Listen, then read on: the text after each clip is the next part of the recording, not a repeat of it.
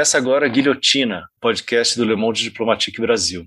Eu sou Luiz Brasilino e estou aqui com Bianca Pio. Salve, gente, tudo bem? Bom, no episódio de hoje a gente recebe o escritor Ricardo Lísias. Oi, Ricardo, tudo bem? Oi, pessoal, tudo bem? Obrigado pelo convite. Valeu. A gente que agradece, Ricardo, sua participação aqui no nosso episódio 127. Ricardo é doutor em literatura brasileira com estágio de pós-doutorado na Unifesp e criador da família Tobias, sobre a qual escreve em várias plataformas. Ele também é idealizador de Diário da Cadeia, com trechos da obra inédita Impeachment, escrito sob o pseudônimo de Eduardo Cunha. Entre outros livros, Ricardo escreveu O Céu dos Suicidas, Divórcio, A Vista Particular e dois volumes do Diário da Catástrofe Brasileira. O ano 1, O Inimaginável foi eleito, lançado em 2020, e agora o ano 2, um genocídio escancarado, que foi lançado em julho deste ano pela editora Record.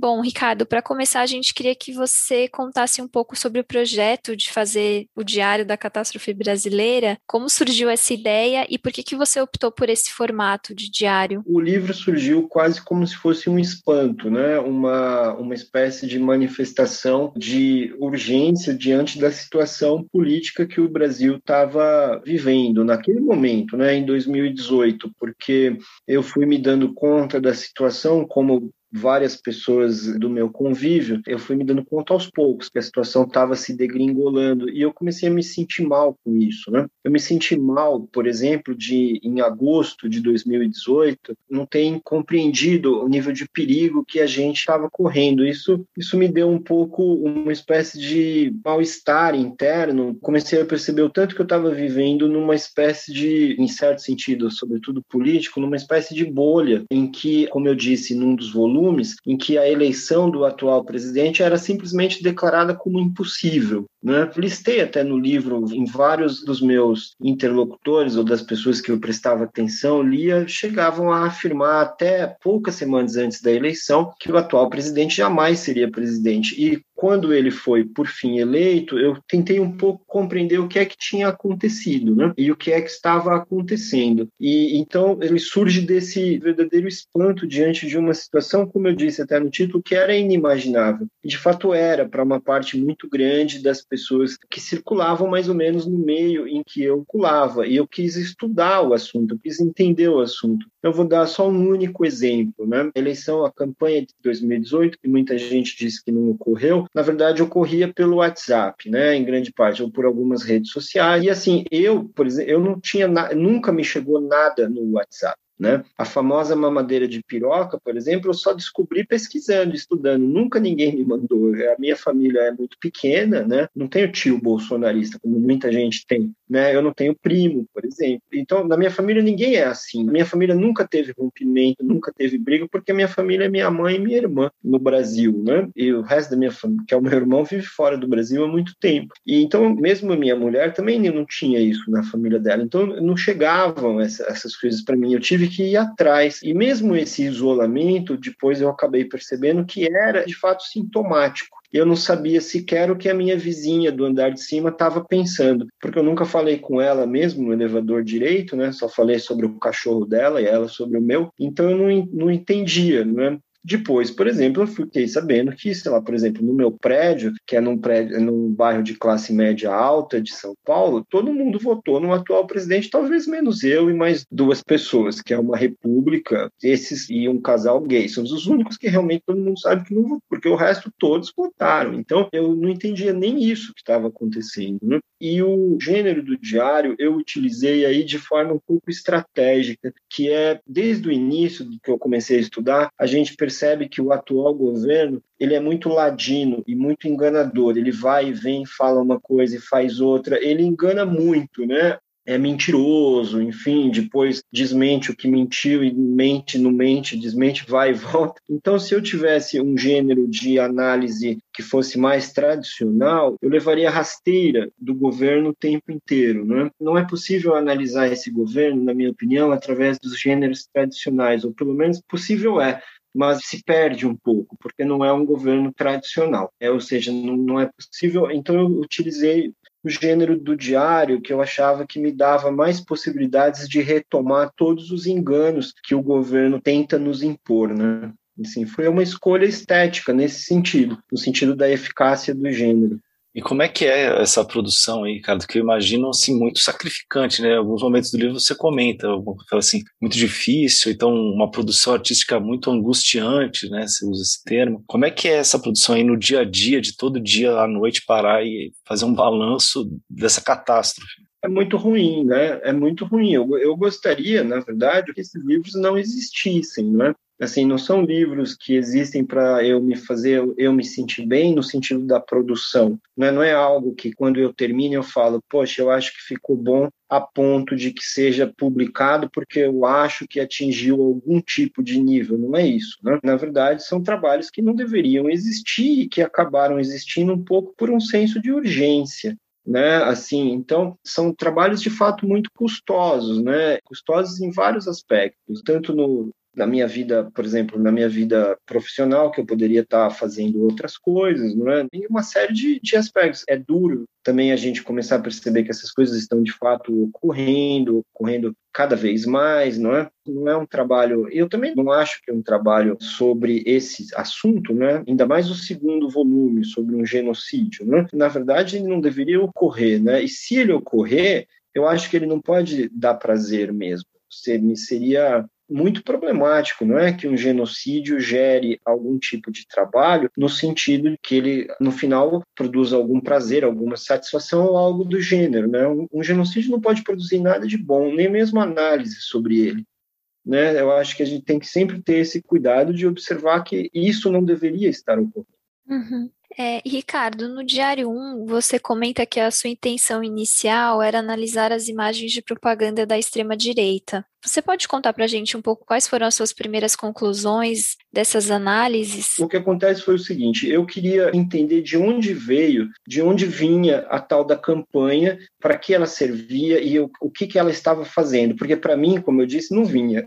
Eu não, não, tinha acesso a nada disso. Então, eu tinha que procurar. Né? E o que, que ocorreu? Eu achei uma, eu achei duas, eu achei três. Então, dá para se dizer que hoje, hoje eu não faço mais isso, mas durante o meu trabalho, certamente eu arquivei por volta de eu nunca contei, né? Mas eu devo ter umas duas mil imagens, mais ou menos, no total, né? Pensando mais pelo número de páginas arquivadas e, e tudo isso. Mas isso sempre, dizendo sempre através de eu indo atrás, eu entrando nos grupos, eu baixando, não é? Eu pesquisando. E, assim, a primeira coisa que eu notei é que é falso que não tenha existido campanha, mas isso todos nós já sabemos hoje, né? O que as pessoas ainda não mergulharam muito na questão e eu pude perceber, porque eu fiz esse, também esse levantamento, é que há uma questão estética, né, nesse grupo de pessoas, né? A primeira delas é que essas pessoas não são burras, como muita gente pensa, nem são estúpidas. Elas têm uma organização, uma organização interna que é uma organização coerente, elas buscam determinados objetivos e foi de fato uma campanha estética. Quando a gente diz estético, algumas pessoas podem fazer uma confusão. Estético não significa bonito, não, é? não tem ligação, significa simplesmente ordenado segundo certos tipos de padrão que se ligam à arte. Mesmo a arte, ela não é, ela não significa também bonito. E quando eu percebi que havia padrões bastante coerentes, não é, entre si e bastante bem realizados no sentido do que eles buscavam e essa foi uma das primeiras conclusões. Deu para ver claramente, não é, que era uma campanha que estava, porque existe aquela velha fala já bem famosa do Walter Benjamin, não é, que quando a arte se politiza, é o que a arte deve fazer, não é? Quando ela se politiza, ela está buscando um bom caminho. Quando, ao contrário, a política se estetiza, isso tem um nome, não é? O nome é fascismo. Então, eu acho que por isso que me incomodava muito naquele momento. Hoje também isso não acontece mais. Mas naquele momento me incomodavam muito os intelectuais que diziam: não, mas isso não é fascismo. O fascismo é assim, assim, assim. E esse candidato não faz isso. Ele não tem um partido forte, ele não tem. Só que ele, de fato, não, mas ele tinha a questão provavelmente mais decisiva do fascismo, de fato, ele tinha, que é a estetização da, da política coisa que ele fez, por exemplo, na campanha, e que ainda não se percebe claramente, o atual presidente, muitos dos seus apoiadores e também dos seus ministros, tudo continuam fazendo até hoje, é que eles são performers, né? O atual presidente da República, ele é um performer, ele produz pequenos acontecimentos, pequenos fatos que são fatos que têm muitas características de performance, né? Para que ele obtenha depois um resultado, um resultado que ele, no geral, ele consegue né, que é controlar absolutamente todas as pautas. Né? Isso é uma das coisas mais impressionantes e mais fantásticas que o atual presidente tem essa habilidade de conseguir com que todos falem dele absolutamente, não dele, porque ele é o presidente da República, todo mundo fala, mas das besteiradas, da tolice absolutamente fantástica que ele consegue produzir como uma usina o tempo todo. Né? Então, eu posso dar um exemplo, que é um exemplo atual e que eu acho importante. Ele fala da manipulação das urnas, né? que é um padrão que se faz no tipo de governo dele em vários países. Isso é, é mentira, é equivocado. Agora, a gente lê manchetes em seguida há meses dizendo que ele mentiu e que ele não apresenta provas. Isto é, há meses, entende? Isso é uma coisa fantástica. A forma com que ele consegue produzir esse tipo de desvio, que é claramente uma construção performática, que basta ele falar isso e depois xingar o presidente do TSE de alguma coisa, vai para a manchete. Né? E aí ele gira, ele gira novo sentido sobre ele e ele nunca cai. Né? Ele jamais cai. Por quê? Porque ele consegue esse tipo de produção artística, né? É nesse sentido. Agora, não é que ele está produzindo arte, ele está estetizando a política, uma das coisas mais graves, né? Mais graves que foram identificadas sobre o fascismo e o nazismo também. Uhum. Tipo uma produção do caos, assim, né? Um caos permanente, né? O que eu ia perguntar era sobre é, os elementos que eles trabalham, que eles mobilizam nessas performances aí, nessas imagens e, e, e, no discurso como um todo. Pela leitura do livro eu destaquei dois aspectos que eu julgo que sejam fundamentais, depois você pode acrescentar outro se for o caso, mas que é a pulsão de morte e a questão sexual, né, do, do, um tema da frustração sexual sempre presente, assim, não só nessas imagens, no livro, no discurso do Bolsonaro, né? Como é que é isso? Não, exato. Que, aliás, dá para fazer uma junção entre as duas coisas, né? Porque todo o discurso do, do Jair Bolsonaro, no geral, ele está sempre envolvido de uma questão sexual ou, pelo menos, de uma questão sensual no sentido da, das relações, não é? Ele sempre tem um casamento heterossexual com um ministro, ele sempre ele, ele organiza isso, ou ele sempre faz propaganda de que ele também e os filhos, né? De que eles são machões, que eles empunham armas, de que eles são todos muito valentes e por aí vai. É? Só que tudo isso também, ao mesmo tempo, é relacionado a uma prática sexual destrutiva e doentia também. O ministro é pedófilo, o outro, não sei quem, é abusador, não é? A ministra Damares, que é provavelmente uma das ministras mais importantes de sustentação do governo, está sempre compondo também esse discurso de abuso, não é? Para que se gire essa máquina que no final das contas tem um único objetivo, que é o único objetivo de que é, é trazer prazer, não é? Prazer para sentimentos mórbidos, né? ligar prazer a sentimentos mórbidos. Na campanha, isso era feito, por exemplo, com a exposição do corpo masculino, ou seja, tem uma coisa muito curiosa, muitas dessas imagens que passavam no WhatsApp que eu pesquei é o corpo, aquele corpo masculino padrão, né, de academia, com os músculos meio padrão, que era passado entre homens que falam, ó, vamos votar nesses machos aqui, enquanto eles ficavam admirando o corpo padrão, né, ali. Ou seja, quer dizer, na verdade há evidente exploração de recalque sexual, né, é óbvia em que a pessoa se diz um, um enorme machão enquanto admira um corpo masculino, né, enquanto admira a masculinidade de outrem, por um lado, e por outro lado tem toda essa ligação com o ambiente da morte. Né? Por isso que não foi, para mim, nem um pouco surpreendente que o presidente, quando chega a pandemia, ele haja de forma negativista. Por quê? Porque durante a campanha ele avisou muitas vezes, não foi nenhuma nem duas, mas ele avisou muitas vezes que o que ele sabe fazer é destruir. Essa frase foi falada por ele. Né? Olha, eu sou um militar, o que o militar sabe fazer é matar. Ele falou essa está gravada e circulou muito. E disse várias outras coisas sobre morte durante a campanha. Quando chega a pandemia, logo no início, ele passa a negar não é todo tipo de procedimento que vai preservar a vida, mas isso não é incoerente. Não é? O atual presidente da República tem como intenção matar pessoas. Isso ele disse, não é? isso foi falado, e ele sempre agiu Assim, tanto é que uma de suas principais plataformas é o armamento, ou seja, ele tem essa intenção. Evidentemente, quando chega a pandemia, por que, que ele agiria para preservar vidas se ele prometeu para o seu público que ele iria tirar vidas? Não é? Ele agiu no sentido contrário e ele conseguiu o que ele queria. Não é? Ou seja, ele é um presidente, nesse sentido, bem sucedido não é bem sucedido, porque ele pretendia que houvesse uma quantidade gigantesca de mortes durante o seu governo, coisa que ele disse é o que houve. Né? E ele vai continuar trabalhando dessa forma se não for retirado do poder. E ele não será retirado do poder, eu tenho a impressão. Não será mesmo, porque a maioria dos, das instituições com poder para isso não quer que ele saia.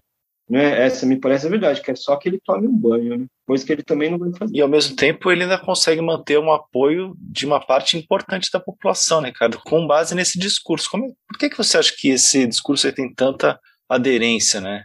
Esse governo que você fala do, do nada, né, da morte? Olha, a sociedade brasileira ela é uma sociedade de base conservadora. Eu não tenho a menor dúvida quanto a isso. Né?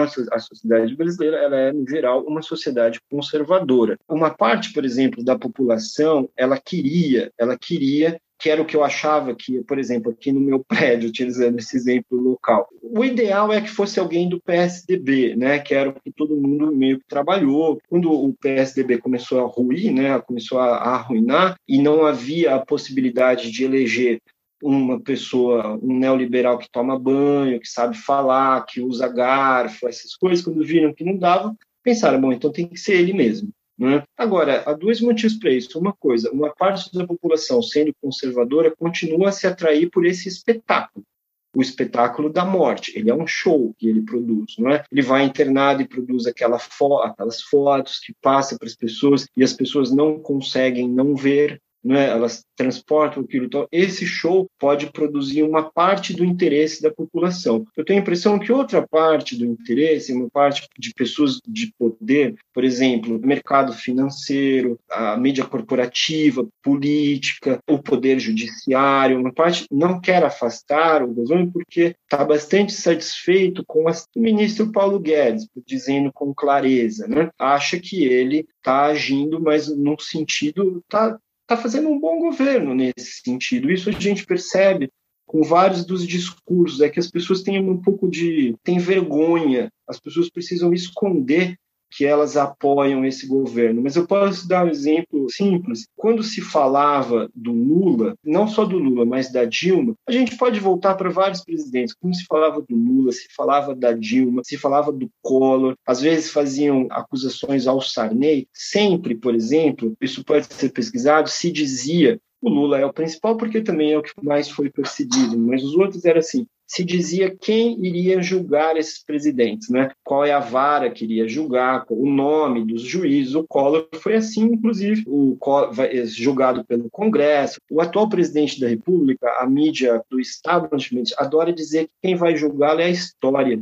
Né? E faz isso com alarde, com emotividade também, chororô, 500 mil mortos, vai ser julgado pela história. Porque a história não julga ninguém. É? A história não existe isso. Um grupo de pessoas é julgado por juízes, enquanto esse sujeito vai ser julgado pela história. Ou, ou então eu inverto a minha fala: a história julga todo mundo entende? Todos, não é? A história não, a história não faz justiça, não é? Ou seja, na verdade, na verdade as pessoas querem mantê-lo lá, é? Agora, no dia em que nós estamos, as coisas vão se revelando ainda mais como a parte desses grupos que já declaram que vão votar nele de novo já, já, é, alguns estão declarando claramente. Veja, declara-se que vão votar num genocida, numa pessoa que conduz ativamente e abertamente um genocídio. Né? Outros estão tentando esconder, né? tentando pedir que o líder nas pesquisas não se candidate, as coisas surreais, assim, umas coisas que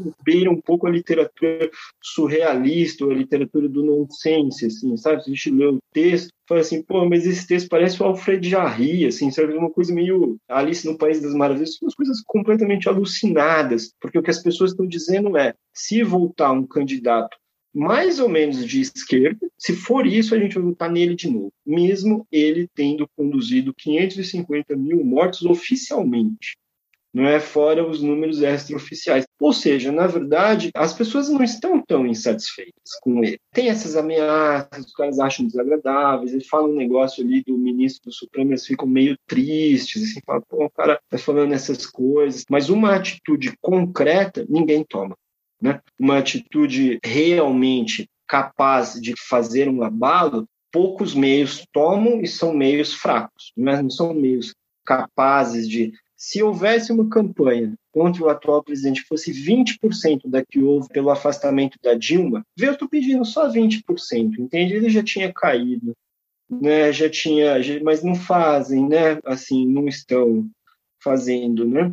Enfim, é, eu acho que é porque por sua vez, respondendo só fazendo a terceira parte da minha resposta, a história brasileira, ela é uma história de genocídio, de mortes, não é? Nós temos chacinas, como eu listei no livro. Você chega, você começa em Canudos, não é isso? O glorioso exército, o pessoal fala, né? O exército glorioso de Caxias. O exército glorioso de Caxias brasileiro, ele é uma somatória de massacres com presepadas, né? Como não sei se vocês conhecem a famosa Batalha das Toninhas, quando o exército brasileiro, depois da, o exército brasileiro se viu atacado e no final das contas acabou bombardeando um grupo de peixes, de toninhas que eles confundiram, né, com com é, canhões, sei lá o que for, toda essa história. Não é o resto, a gente tem o massacre de Canudos, a gente tem uma série de que, que são as histórias de morte do Brasil. Né? Ou seja, o Brasil é feito sob o signo de, da morte. Né? Então, não são explicações tão complexas nesse caso. Né?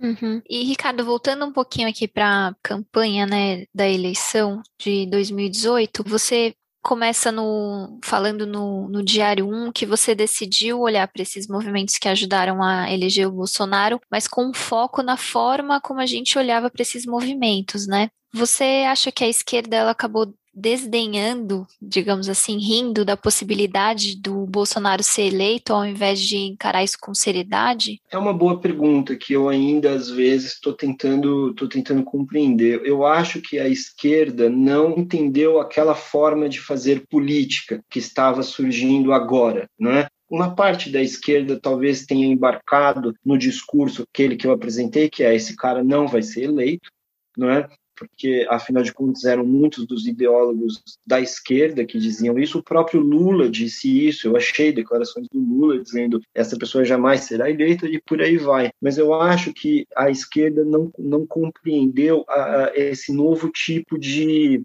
de realização política naquele momento, né? E por outro lado, agiu de maneira negacionista também quanto ao perigo da situação da situação toda. Né? Por outro lado, não se deve, a gente não deve deixar de lado um outro aspecto decisivo da eleição do atual presidente que se chama Operação Lava Jato. A Operação Lava Jato, ela é central para a eleição do presidente. Depois ele deu um chute, né, de forma me espanta muito com que pessoas que ainda chamem o presidente atual de burro, de estúpido, de tonto. Imagina, ele demo, ele usou a Operação Lava Jato, que é um construto ficcional que foi realizado no interior do poder judiciário, uma coisa que não é simples de ser feita, mas que obteve sucesso, né? depois ele simplesmente chutou e desmantelou esse construto, né? Desmantelou, é, eu fiquei muito impressionado com isso, porque ele desmantelou como se aquilo fosse um, um, uma brincadeira de criança, né? Ele tratou o juiz Sérgio Moro como se o juiz Sérgio Moro fosse uma espécie de daqueles bonecos que se colocam de ar, sabe, aquele balão de ar, ele simplesmente escanteou o cara, né, assim, de forma, ele tirou o cara da posição de juiz, não é, é encheu o sujeito de ilusões, o cidadão acreditou em tudo aquilo, né, porque tem o, o juiz Sérgio Moro tem aquele problema de super-herói, não é, e depois ele simplesmente deu um jeito do cara se mandar, do Ministério, não é? E foi desmantelando uma a uma das estruturas da Operação Lava Jato, né? E que ele mesmo declarou que foi responsável pela eleição dele, e de fato foi mesmo, né? De fato foi, sim. Então tem esse poder, não é só a esquerda, ela também foi, foi desmantelada, e isso tem culpado, não é? Tem nome, sobrenome, e tem culpado que se chama poder judiciário. né? O poder judiciário fez isso mesmo, né? E precisa se haver com isso que criou para si mesmo, né? A Lava Jato, lembrando que estava no centro do golpe de 16 também, né, Ricardo?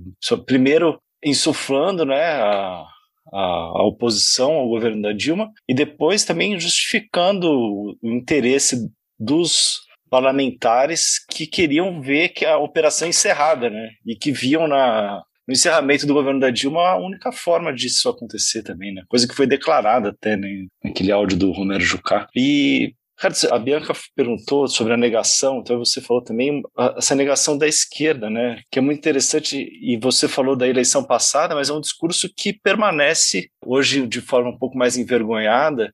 Até hoje, né? Houve-se, assim, não abertamente, mas uma ideia de que o impeachment do Bolsonaro pode não ser interessante, pensando na eleição de 2022, e pensamentos, é. de, negações nesse sentido, né, também. É, não, assim, o que me espanta, tem, me impressiona, tem me impressionado até hoje, não é? é as pessoas debaterem a possibilidade de que um genocida seja candidato não é? Já que, já que o, o, cidadão simplesmente ele é o presidente da República sem que haja nenhum movimento concreto para que ele seja afastado, não é? Assim, na verdade, se houvesse algum tipo de razoabilidade, de pensamento civilizatório, o atual presidente ele precisa ser detido, preso, não é? E enviado para os tribunais que julgam crimes contra a humanidade, que é o que ele fez, não é? É isso que precisa ocorrer. Né? Mas as pessoas ficam fazendo pesquisa de campanha política. Não é? Quer dizer, é, é, que é a principal demonstração, é a demonstração cabal de que estão acostumadas com a morte, né? de que a morte está sendo bem recebida, porque é uma questão formal, não é isso, isso que é, é importante. Não é, não, não é que as pessoas têm que ir dizer, assim, as pessoas tudo bem, às vezes, olha, estou horrorizado, o Brasil perdeu 550 mil pessoas, quando na verdade dava para ter evitado 70% disso, 60% depende do cientista, é 75%, depende de 70%, mas qualquer índice é básico. As pessoas falam, bom, então então na próxima eleição a gente não vota nele. Isso é raciocínio que se coloque, não é? Quer dizer, é uma situação completamente absurda. O sujeito poderia ter evitado 60% das mortes, ou seja, nós teríamos aqui 340 mil pessoas, por fazendo uma conta rápida, se eu tiver errado, porque eu sou de humanas, mas mais ou menos por isso, 340 mil pessoas estariam vivas, então não votaremos nele. Mas como? Quer dizer, é, como no meu livro também eu fiz as contas do, do número de mortos no massacre de Darfur, em Sudão, não é? Fiz na Síria, fiz no conflito, do conflito Israel-Palestina, e sempre fazendo por, por milhão de pessoas, por tudo aquilo, é menos, é menor. É, é, é, é menor. O que ocorre no Brasil é uma coisa muito mais grave do que ocorreu no Sudão. Mas as pessoas estão falando assim, então vamos reagir sem votar nele aí ele diz que não vai ser candidato. Quer dizer, fica uma situação é inacreditável isso, porque nós, nós, nós estamos em meio a um genocídio, em que as pessoas, por exemplo, então discutem que vão tirar pelo voto. Mas, quer dizer, quer dizer uma coisa assim, mas isso é, é a comprovação real de que o país vive sob as bases da morte. Né? Vive bem, né? Vive, faz eleições, é isso? as instituições, e as pessoas e dizem, olha, fiquemos tranquilos porque as instituições estão funcionando. Vocês imaginam, as instituições estão funcionando no meio de um genocídio. É, falando ainda sobre a esquerda, né, no, no ano 2, no livro, no Diário 2, né, sobre o segundo ano, o ano passado, você descreve a evolução do pensamento das manifestações do filósofo italiano Giorgio Agamben, né, que que foram aí, foram tristemente se aproximando, né? Se aproximaram muito das declarações negacionistas do Trump e do próprio Bolsonaro. Por que, que você decidiu destacar essas posições aí? Por que, que elas são importantes? Assim, primeira coisa, porque me incomoda muito uma tendência entre nós de uma espécie de pensamento eu não sei como eu dizer, pensamento reducionista, algo que é como se a gente não pudesse discutir com o Agamben, entende? E é como se ele ou algo desse gênero representasse um pensamento exterior, não é que vem de fora superior a gente, que a gente só recebe. E porque eu peguei, eu pego gente grande, não é? Eu, eu não, eu não quero, eu não vou ficar com, eu não vou discutir com o Osmar Terra, entende? Não é com a Janaína Pascoal, isso não está no meu horizonte, não é? E me servia realmente para também para demonstrar o grau de dificuldade que há não é, no controle da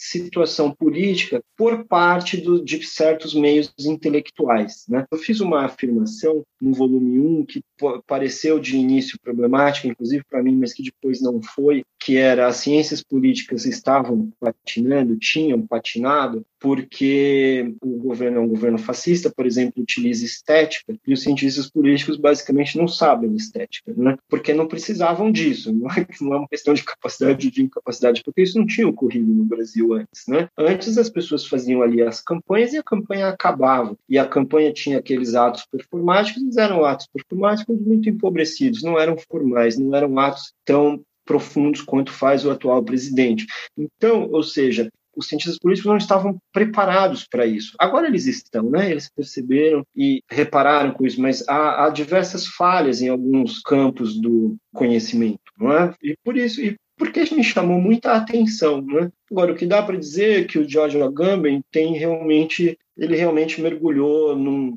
não sei nem o que dizer, o último texto que ele publicou há duas semanas é assustador, né? É, na Itália, em, ele publicou na Itália, teve grande repercussão, não é? em que ele compara o chamado passaporte sanitário com a estrela do nazismo, né? Ele está completamente louco, entende? Assim, não, não, sei dizer se esse louco, eu não sei qual é a palavra, ele está completamente enganado, né? Ele está, Jorge, está absolutamente equivocado na comparação. Um dos males do nosso tempo é a, é a analogia, né? E essa realmente é uma analogia de doer, né?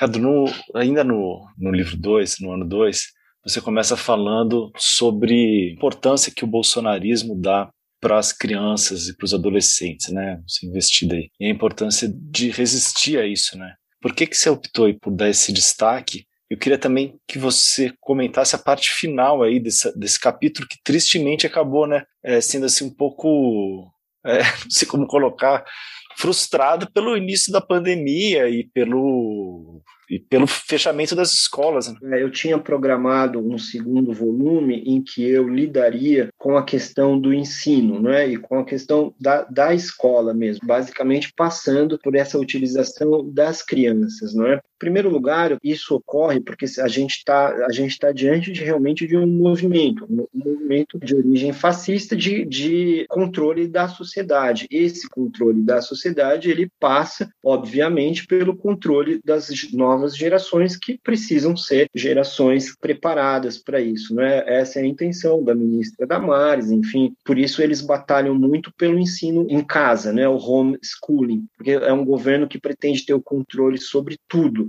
E, na, e quando as crianças estão na escola, o pai não tem, não é, ele perde um pouco essa questão do controle. As crianças se tornam mais ou menos independentes, então eles lutam por isso. E também porque me impressionava muito naquele momento questões por exemplo, a, a, chamada escola sem partido, é, esse tipo de movimento não é também muito muito danoso. Eu acho que a classe dos professores é uma das classes que mais sofreu, mais tem sofrido, né? Com esse governo. Então, eu tentei planejar porque, na minha opinião, como também é um trabalho muito sofrido não é, e muito duro, eu não consigo conceber um trabalho como esse que não, que não seja, não, não é só analítico, ele é também propositivo, né, de propõe soluções e saídas. E eu fiquei bastante engajado no, em criar algumas soluções que fossem soluções para a sala de aula, né? até para um pouco oferecer um pouco de alívio para o professor, oferecer um pouco de possibilidades ali de reação. Só que aí veio a pandemia.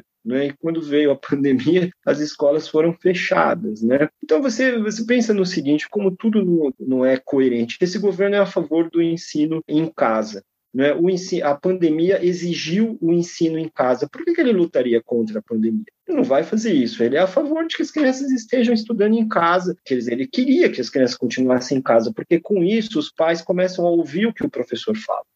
Né? Começam a um pouco saber, coisa que eu percebi claramente, não é? Então, no meu caso, você assiste aulas, não é? Você percebe as coisas, então você fiscaliza o professor de maneira muito mais eficaz, né? Durante o, o homeschool e, e fiscaliza o seu próprio filho, não é? Você começa a, a o que os pais, esse, os pais fascistas temem tanto, que é as chamadas más influências, então você controla tudo, não é? Então por que, por que, que o presidente da República, se a pandemia vem justamente, ajuda muito, né, o projeto político dele, né?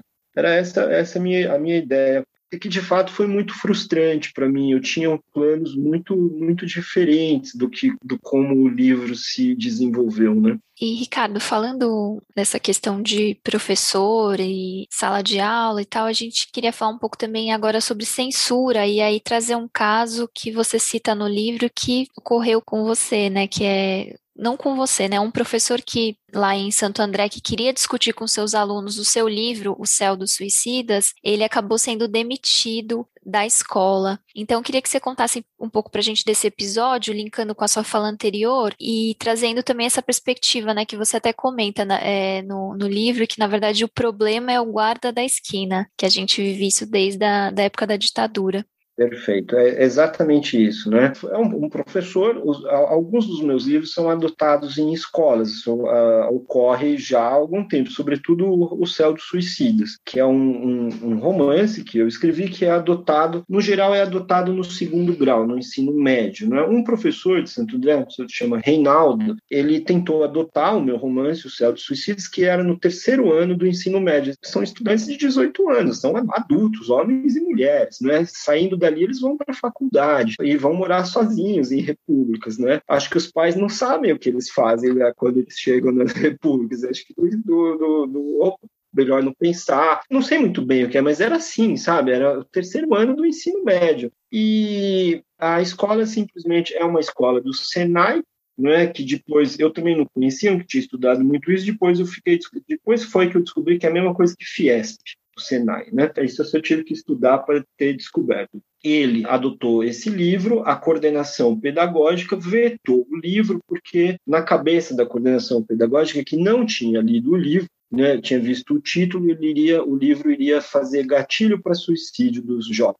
Uma coisa completamente, é uma coisa inimaginável, né, uma besteira, o professor foi demitido, não é? E eu fiquei sabendo da história sem querer, porque eu não conhecia o professor, eu não conhecia. Não tinha nada a ver, só que um, um, um dos estudantes, os estudantes se revoltaram, porque a situação era totalmente estranha, porque era o professor preferido, era considerado é o melhor professor pelos alunos, e, quer dizer, então tinha, tinha alguma estranheza naquilo, só que é um professor, é um professor que, por exemplo, ele é um professor de, não era um professor de que apoia a Fiesp, era um, prof, um professor de pensamento independente, né? E só que aí chegou a minha notícia numa rede social que um aluno falou.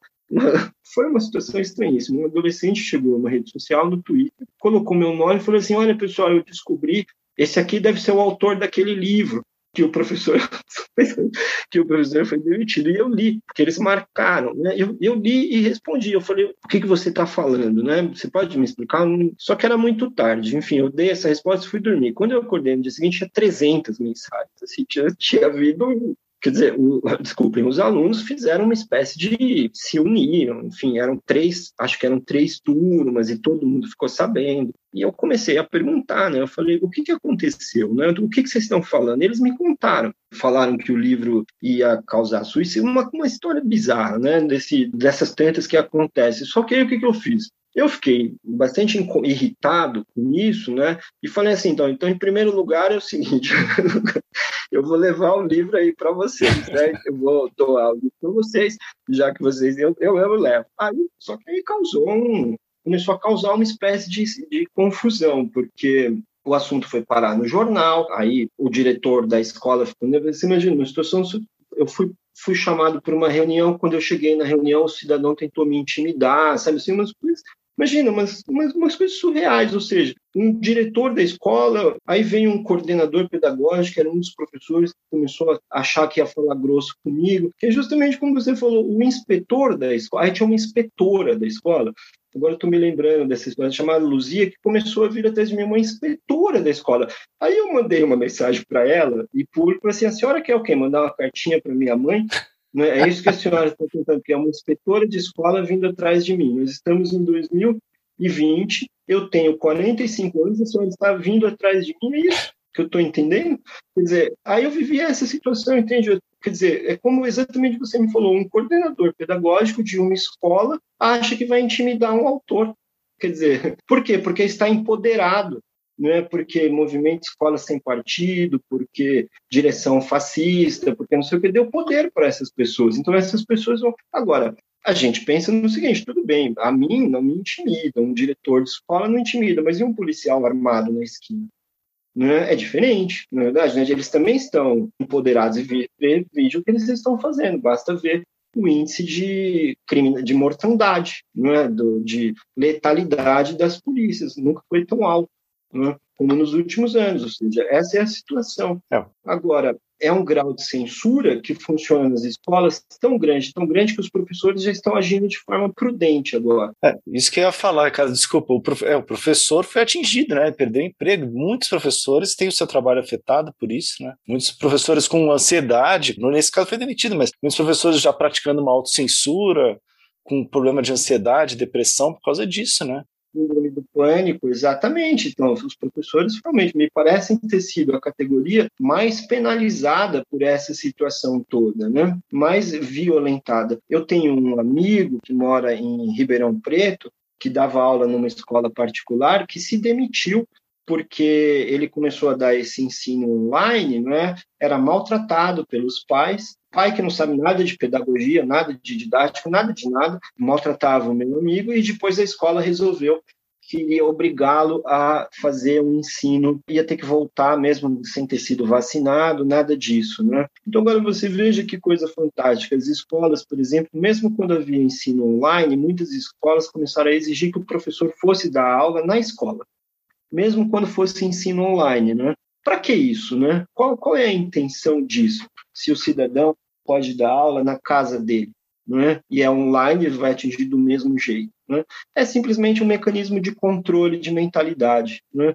é um mecanismo de controle de situações na minha opinião. Ricardo, desde a campanha de 2018, até um pouco antes disso, né, a gente vê o, o bolsonarismo se alimentando das críticas e das denúncias que são feitas é, em cima das atitudes deles, né? Como se as coisas que a gente julga muito erradas, né, alimentassem o, o, próprio movimento. Mas se não por via dessas denúncias e das críticas, como combater esses comportamentos? Como enfrentar isso? Eu acho assim que há uma questão central e importante, que é o seguinte: o atual presidente da República ele nunca podia ter sido naturalizado, né? Ele nunca podia ter sido tratado como um candidato normal, né? É, ou melhor, as coisas que ele dizia nunca poderiam ter sido, é, por exemplo, houve, como todos sabem hoje, diversos atentados à lei eleitoral cometidos pela campanha do atual presidente. Muitos, inúmeros, foram todos eles tolerados. Não poderia ter sido tolerado, né?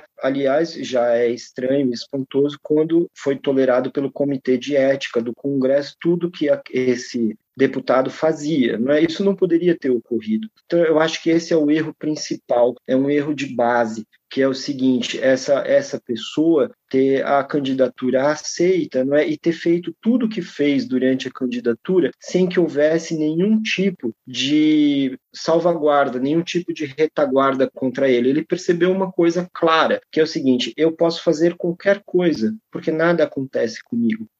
Né? É isso, isso que foi informado para ele. Eu vou te dar um outro exemplo. A imprensa do establishment tem muita dificuldade de trazer os nomes com que o atual presidente precisa ser chamado, porque ela já elegeu quem é o maior monstro né, da política brasileira, o pior ser humano que existe, que é o Lula, que foi tratado com os piores nomes possíveis, fez tudo de pior. Quando chegou esse, que não tem nem comparação, porque afinal que a gente conhece o nome, ele não consegue, não se tem mais vocabulário para lidar com ele, não se tem mais, é, não existe forma para lidar. Então ele, como você disse bem, ele se aproveita disso, porque a ele tudo é permitido. Se ele está diante de um genocídio que nós temos quase 600 mil mortes e nada acontece, entende? Nada acontece, por que que alguma coisa...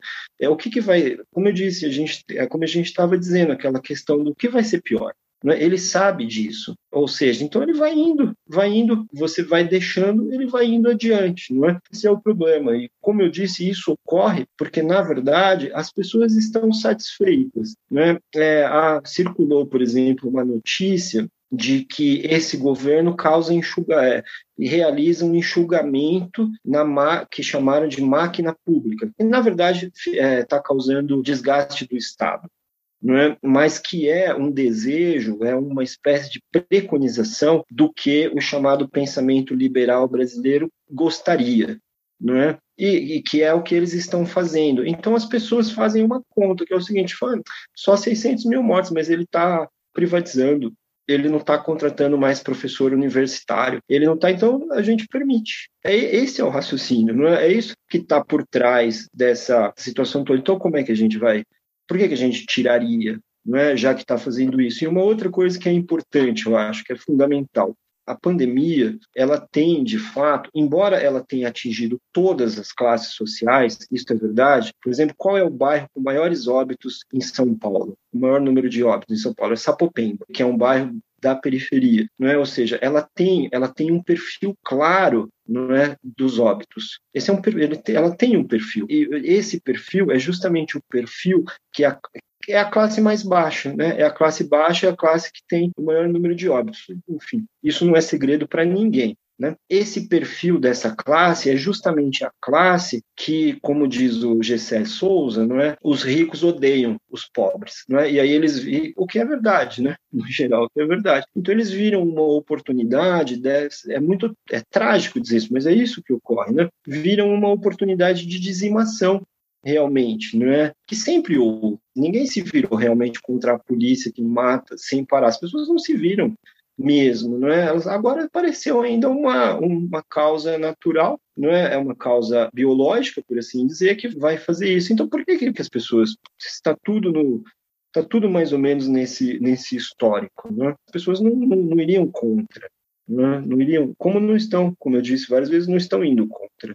Uhum. Ricardo, agora se você me permite aí a gente adiantar um pouco como é que vai ser o, o ano 3, o livro do ano que vem. Se não for incômodo para você, você teve Covid, né, esse ano. Não sei se você poderia relatar como é que foi e como é que isso afetou também a produção do, do diário, né? Imagino que tenha sido muito complicado. É, não, o, o, o volume 3 está sendo redigido, né, é? De uma outra forma, eu estou fazendo um texto um pouco mais de cunho filosófico ou de cunho reflexivo, porque eu estou uma coisa que eu acho que não foi discutida e que não é analisada, que é muito delicada, é a questão do mal né, que acabou ficando na filosofia mais ligado à metafísica, né, e muito afastado das questões contemporâneas, e eu estou tentando recuperar esse tipo de análise que é o que vai aparecer no ano 3, porque eu, evidentemente, também não vou ficar me repetindo né, o tempo inteiro. O, governo se repete o tempo inteiro, mas eu não vou. Eu não vou ficar, não vou ficar me repetindo. Então, eu estou fazendo um ensaio sobre o mal, né, na política contemporânea. E ele, evidentemente, também é ligado à questão da, da pandemia e da forma como a pandemia foi tratada né, e, e tem sido tratada. Eu tive eu peguei essa variante mais forte, né? Foi durante o mês de abril. Eu fiquei internado uma boa parte do mês de abril, se eu tiver certo. Mas eu fiquei uns 15 dias, mais ou menos, na UTI né? Mas eu fiquei num hospital muito bom. A impressão que me deu é que eu estava numa situação muito grave quando eu fui internado, de fato, mas o hospital sabia perfeitamente como agir, né? Agiu de maneira muito, para mim não faltou vaga e tal, enfim, né? O que a gente não foi, ninguém se recusou a me internar, ao contrário, fui internado imediatamente e, e tive um ótimo, um ótimo tratamento, o que mostra de novo, né? Como é uma questão social, né? Uhum. Como a, a, doença, essa doença é uma questão social. São inúmeras e inúmeras as narrativas de pessoas que tentaram se internar quatro, cinco vezes, né? Pessoas que faleceram por ausência de oxigênio, enfim. Eu tive um oxigênio colocado em mim meia hora depois que eu cheguei no hospital. Né? Então, isso de fato ocorreu, né? Uhum. Assim, eu foi uma coisa bastante difícil, né? Bastante pesada. Eu, é, eu fui convidado para escrever um relato sobre o, a internação. E, Ricardo, aqui para encerrar, aproveitando que você está antecipando um pouco do próximo livro, né? Como é que você está enxergando a CPI da Covid, essas denúncias de corrupção contra o Bolsonaro que estão surgindo e as perspectivas de impeachment? Eu acho previsível, né? Eu acho que essas coisas vão aparecer. Eu não acho que seja nada nada espantoso, não é? Eu acho que isso é, isso vai surgir. Eu não vou eu não vou me surpreender se houver o impeachment, não é? Eu só vou ficar completamente espantado, porque eu, eu faço questão de continuar chocado com o que o ex-presidente faz e a forma com que trabalham com ele, porque ele não pode sofrer o impeachment, ele tem que ser levado a julgamento por genocídio e crime contra a humanidade, entende? Impeachment é coisa pro Collor, né? É coisa, sabe, assim, golpe, golpe foi o que deram na Dilma, não, é, não, não tem isso, quer dizer, isso, porque isso que essa CPI também me espanta muito. O que mais eles estão esperando? Né? O que mais? Então fica ali aquela discussão. Renan Calheiros brilha, né? Porque tem toda aquela retórica. O, o presidente da CPI sabe falar todas aquelas frases de efeito, né? Chapéu de otário é marreta e por aí vai. E, e, e a política vai ocorrendo como se ela, como se fosse normal. Entende? Que, mas que história é essa? Quer dizer, eu acho muito espantoso essa, essa questão. Quer dizer, está na cara de todo mundo. O genocídio, como eu escrevi, é um genocídio escancarado. Entende? Quer dizer, o Slobodan Milosevic foi levado ao tribunal, ele tem que ser também. Então, você imagina se agora eu ficar votando por Slobodan Milosevic perder o cargo, fazer. Não é assim que funciona. entendeu? O Milosevic, Saddam Hussein. Você entende? É porque, por que, que as pessoas não estão comparando o atual presidente com quem ele realmente deve ser comparado? Que é com, com essas pessoas, o Milosevic, as pessoas que causaram, por exemplo, vários países né, causaram em Ruanda, por exemplo, os criminosos de Ruanda. O que, que queriam? Que parasse Ruanda, fizerem, fizessem uma votação para levar os responsáveis. Não, não é assim que funciona. É isso que está me deixando espantado, entende? É, é, isso, as pessoas não estão lidando com a coisa com o tamanho que ela tem. A CPI vai servir para descobrirem que um, um, um, espertão qualquer aí queria um dólar por vacina que não existia, não é? Mas as pessoas, é, morreu 3 mil pessoas, às vezes 4 mil pessoas por dia.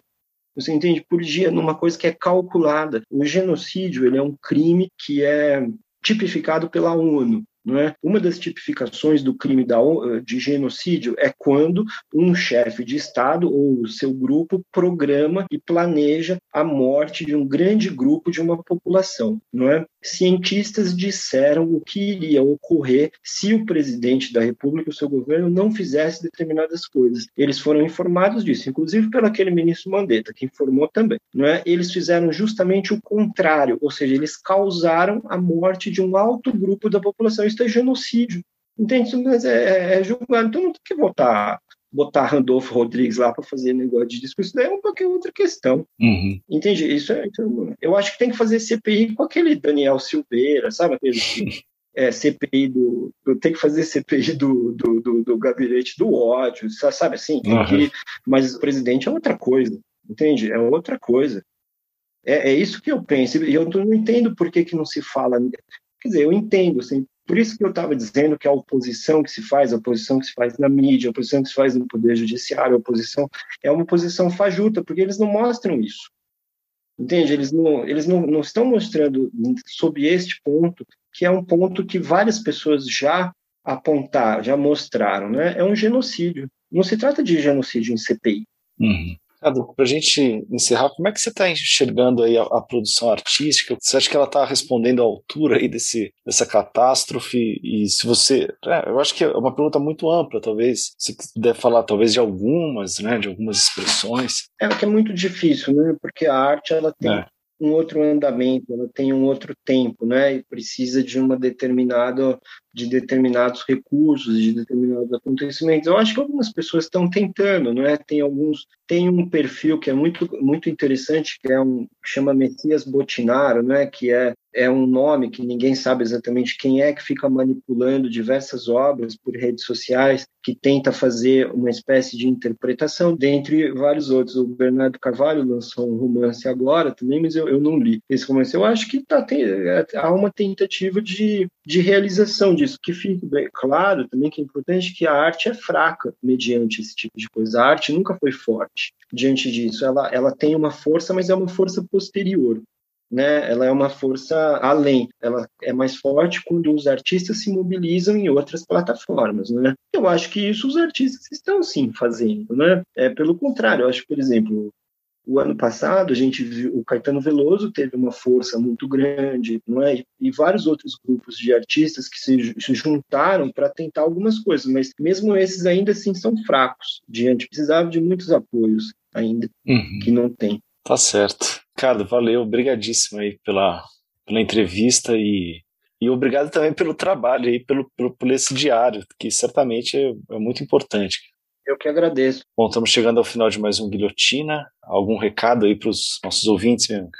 Bom, primeiro agradecer quem acompanhou a gente até aqui e convidar para fazer uma assinatura a partir de R$ 9,90 no site, acessar diplomatic.org.br barra cine e também lembrar que essa semana tem o último episódio do nosso especial Cidade Livre, que está muito bacana. A gente está falando de mobilidade antirracista, então a gente convida, se por acaso você ainda não ouviu os episódios anteriores, para você ouvir e, caso tenha ouvido, não perder o último episódio. Perfeito. Até semana que vem. Até semana que vem.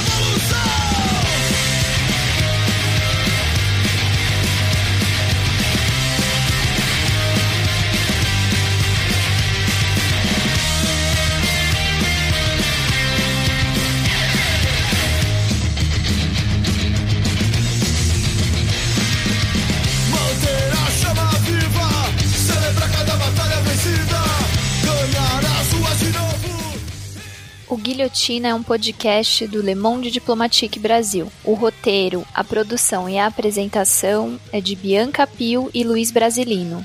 Edição de Domênica Mendes. Apoio técnico Central 3.